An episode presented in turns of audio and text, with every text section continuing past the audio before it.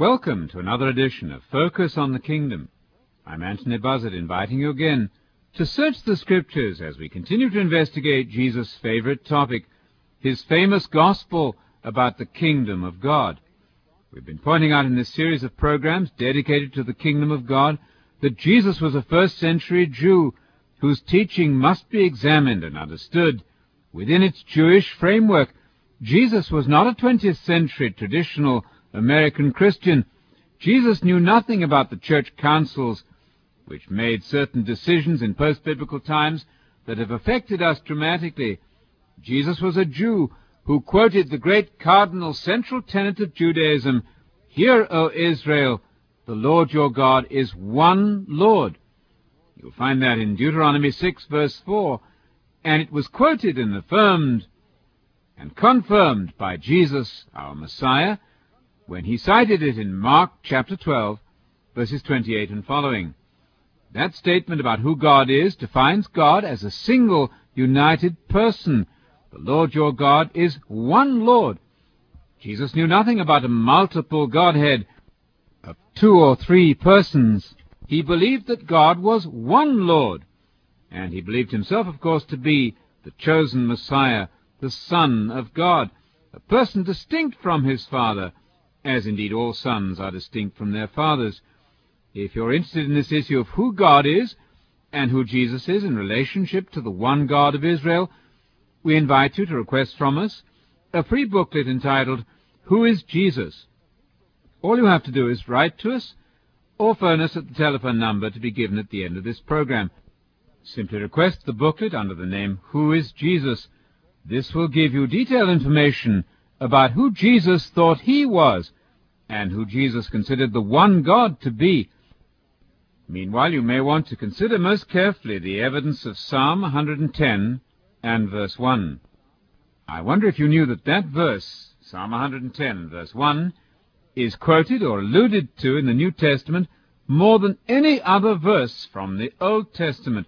It was an absolute favorite text with the apostles and the writers of our Bible, because they knew that in that precious verse, an oracle from God himself, an inspired statement, along, of course, with all the other inspired statements of Scripture, a divine oracle declaring the identity of the two principal players in the great divine drama.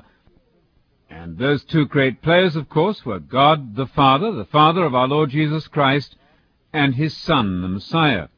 Psalm 110:1 reads like this, "The Lord says to my Lord, sit at my right hand until I make your enemies a footstool for your feet." Now, the word Lord there in your Bible is probably written in all capital letters.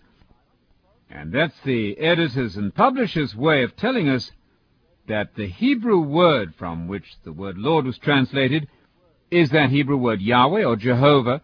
We're not sure entirely how to pronounce it, but it designates the name of the one God of Israel.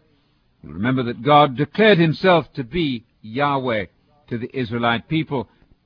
In Exodus chapter 34 and verse 5, we read that the Lord, again in all capitals, the Lord descended in the cloud and stood there with Moses, as Moses called upon the name of the Lord. Then the Lord, L-O-R-D in capitals again, the Lord passed by in front of Moses and proclaimed, the Lord God, compassionate and gracious, slow to anger, and abounding in loving kindness and truth." Exodus 34, verses 5 and 6. That declaration by the Lord God that he was the one God of Israel, with this display of compassion and mercy and kindness, is one of the great moments in the history of the Bible. It tells us that God is a God of compassion and truth and kindness. Now that same Yahweh, or the Lord, capital L-O-R-D, appears thousands of times in the Hebrew Bible, the Old Testament. And in Psalm 110 we find the Lord giving a divine utterance, a divine predictive oracle. Psalm 110 reads, "The Lord says to my Lord." This psalm was written by David in all probability, and so my Lord is David's Lord. But Yahweh, the one God, is said to be addressing David's Lord, addressing, in other words, a person distinct from himself. And the Lord God says to David's Lord, "Sit at my right hand until I make your enemies a footstool for your feet." In Acts chapter 2 and verses 34 to 36, Peter uses this very text to show that the ascension of Jesus was predicted by that Psalm 110 and verse 1. Peter says in Acts 2 verse 34, "David has not gone to heaven, but he himself says, 'The Lord said to my Lord, sit at my right hand until I make your enemies a footstool for your feet.' Therefore," said Peter, "let the house of Israel know for certain that God has made him," that's to say Jesus, "both Lord and Christ, this Jesus whom you crucified." I notice that the Lord who said to my Lord, David's Lord, is called God here in verse 36. In other words, the one God of the Bible is equivalent exactly to the Lord, capital L-O-R-D, Yahweh, the Yahweh who spoke to David's Lord in a predictive oracle, foretelling the session of Jesus Christ at the right hand of the Father, pending the coming of the kingdom of God at Jesus' return to this earth. "Sit at my right hand," God says to the Messiah, "until the time comes when I make your enemies your footstool." I have to tell you that that time has not yet arrived. There are still many enemies of Jesus on the earth. They have not been made into a footstool for Jesus. Jesus is now currently sitting at the right hand of the Father, waiting until his enemies are made his footstool. Now, why was this psalm quoted with such frequency by New Testament writers? Well, it distinguishes the two main personalities in the biblical drama.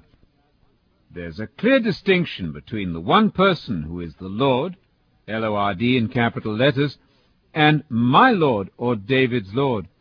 In the original Hebrew language, the first Lord, the one that appears in capitals in your Bible, is the Hebrew word Yahweh, or Jehovah. But the second Lord is a quite different word. It's the word Adoni, A-D-O-N-I.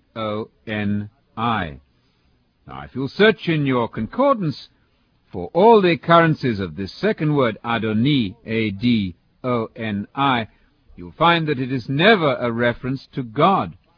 That's remarkable, because here the Messiah is being described as the one sitting at the right hand of the Father. Now, the Messiah, in biblical and Jewish thinking, is never confused with God his Father. There's only one person who is God, according to the Hebrew way of thinking, and the Messiah, here designated as Adoni, A-D-O-N-I, is the Son of God, the agent of God, but not God himself. He speaks for God. He's empowered with the authority of God. He's the legal agent of God and his representative, but he's quite distinct from the one God of Israel, his Father. And that's why the Messiah in this Psalm 110 and verse 1 is given a title which is never referred to God himself. The title Adoni, my Lord, is frequently used of kings and other superiors, but always at the human level. Occasionally an angel may be addressed as my Lord, but often the king is so addressed. Even a husband might be addressed as my Lord. A superior of any kind, but at the human level, is described as Adoni, A-D-O-N-I, the word found descriptive of Jesus the Messiah in Psalm 110, verse 1. Now, this gives us a very great clue to the definition of God and Jesus in the Bible. The one God is here Yahweh, Jehovah, but the Messiah is the Lord of David, my Lord the King, my Lord the Messiah. That title, Adoni, A-D-O-N-I, describes a human superior constantly in Scripture, over 150 times. That form of the word describes a human superior. It's important to note then that the Messiah is a human being, to be born in the family of Israel, just as in Deuteronomy 18, verses 15 to 18, a great prediction was made by Moses in reference to the Messiah. God said there that he was going to raise up from the family of Israel a servant in whom he would put his words. God, in other words, would speak his very words through the mouth of this Messiah. Here are these important words as recorded for us in Deuteronomy 18, verses 15 and onwards. The Lord your God, Moses wrote, will raise up for you a prophet like me, like Moses that is, from among you, from your countrymen, and you are to listen to him. I will raise up a prophet from among their countrymen, like you, Moses, and I will put my words in his mouth, and he will speak to them all that I commanded him. And it will come about that whoever will not listen to my words, which he shall speak in my name, I myself will require this of him. You see there the perfect picture of the Messiah who was to arise in the family of Israel. Many years later, of course, it was when Jesus was born, supernaturally conceived, in the womb of his mother, under the power of Holy Spirit. It was then that the Son of God came into being, exactly as predicted by Moses. The Son of God was to be a supernaturally conceived human person. It's because of that miracle in the womb of Mary that Jesus is entitled to be called the Son of God. Luke 1, verse 35. Now, the Son of God and the Messiah are alternative titles for the same person, Jesus Christ. Jesus is the agent of God, God's legal representative, and the words of God are found in the mouth of Jesus.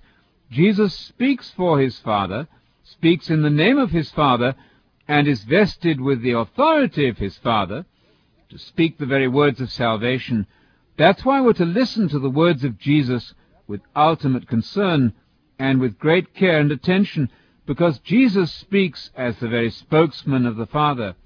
You remember in Hebrews chapter 1 and verse 1 that God spoke through many different agents in Old Testament times, but in these last days has spoken to us in a Son.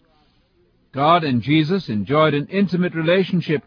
Jesus depended moment by moment upon the Father and was so in tune with the Father that the words of his mouth were constantly the words proceeding from the mind of his Father, the one God of Israel. Now let me show you from the words of Jesus exactly his own opinion of his relationship with his Father. He clearly saw himself as the inspired and unique agent of the one God of Israel. In John 12, verse 44, Jesus cried out and said, "He who believes in me does not believe in me, but in him who sent me. And he who beholds me beholds the one who sent me. I have come as light into the world, that everyone who believes in me may not remain in darkness. If anyone hears my sayings and does not keep them, I don't judge him, for I did not come to judge the world, but to save the world. And he rejects me and does not receive my sayings as one who judges him. The word I spoke is what will judge him at the last day. I did not speak on my own initiative, but the Father himself who sent me has given me commandment what to say and what to speak." And so Jesus there confirms that passage in Deuteronomy 18, that he is indeed the prophet in whose mouth the very words of God will be spoken. We remind you of our free booklet, Who is Jesus?, and invite you to request this from us at the telephone number to be given at the end of this program. Join us again for our continued discussion of Jesus' favorite topic, the gospel about the kingdom of God.